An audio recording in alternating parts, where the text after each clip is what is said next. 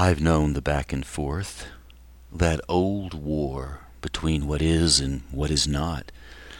I've been at night in November above the morning river.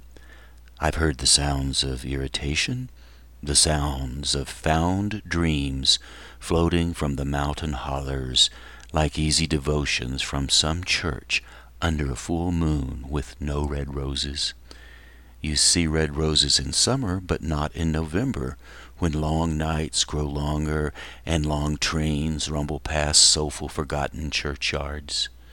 You find no frenzy in those churchyards, only memories, like ghosts talking to each other, talking to you or me or to the wheelbarrow, the white chickens, or the rainwater. Okay, let's get back to the bridge and the November River. When you flip a coin in a river, you must make a wish. Lay to rest those old cattle calls in the grandmother shade of November nights, in the birth cycle that vibrates a wishful arrival of the longest night of the year, train long, ancient long, forever begging for light, for blood, steel, and the meaning of back and forth above the haunted river that says so little, says so little.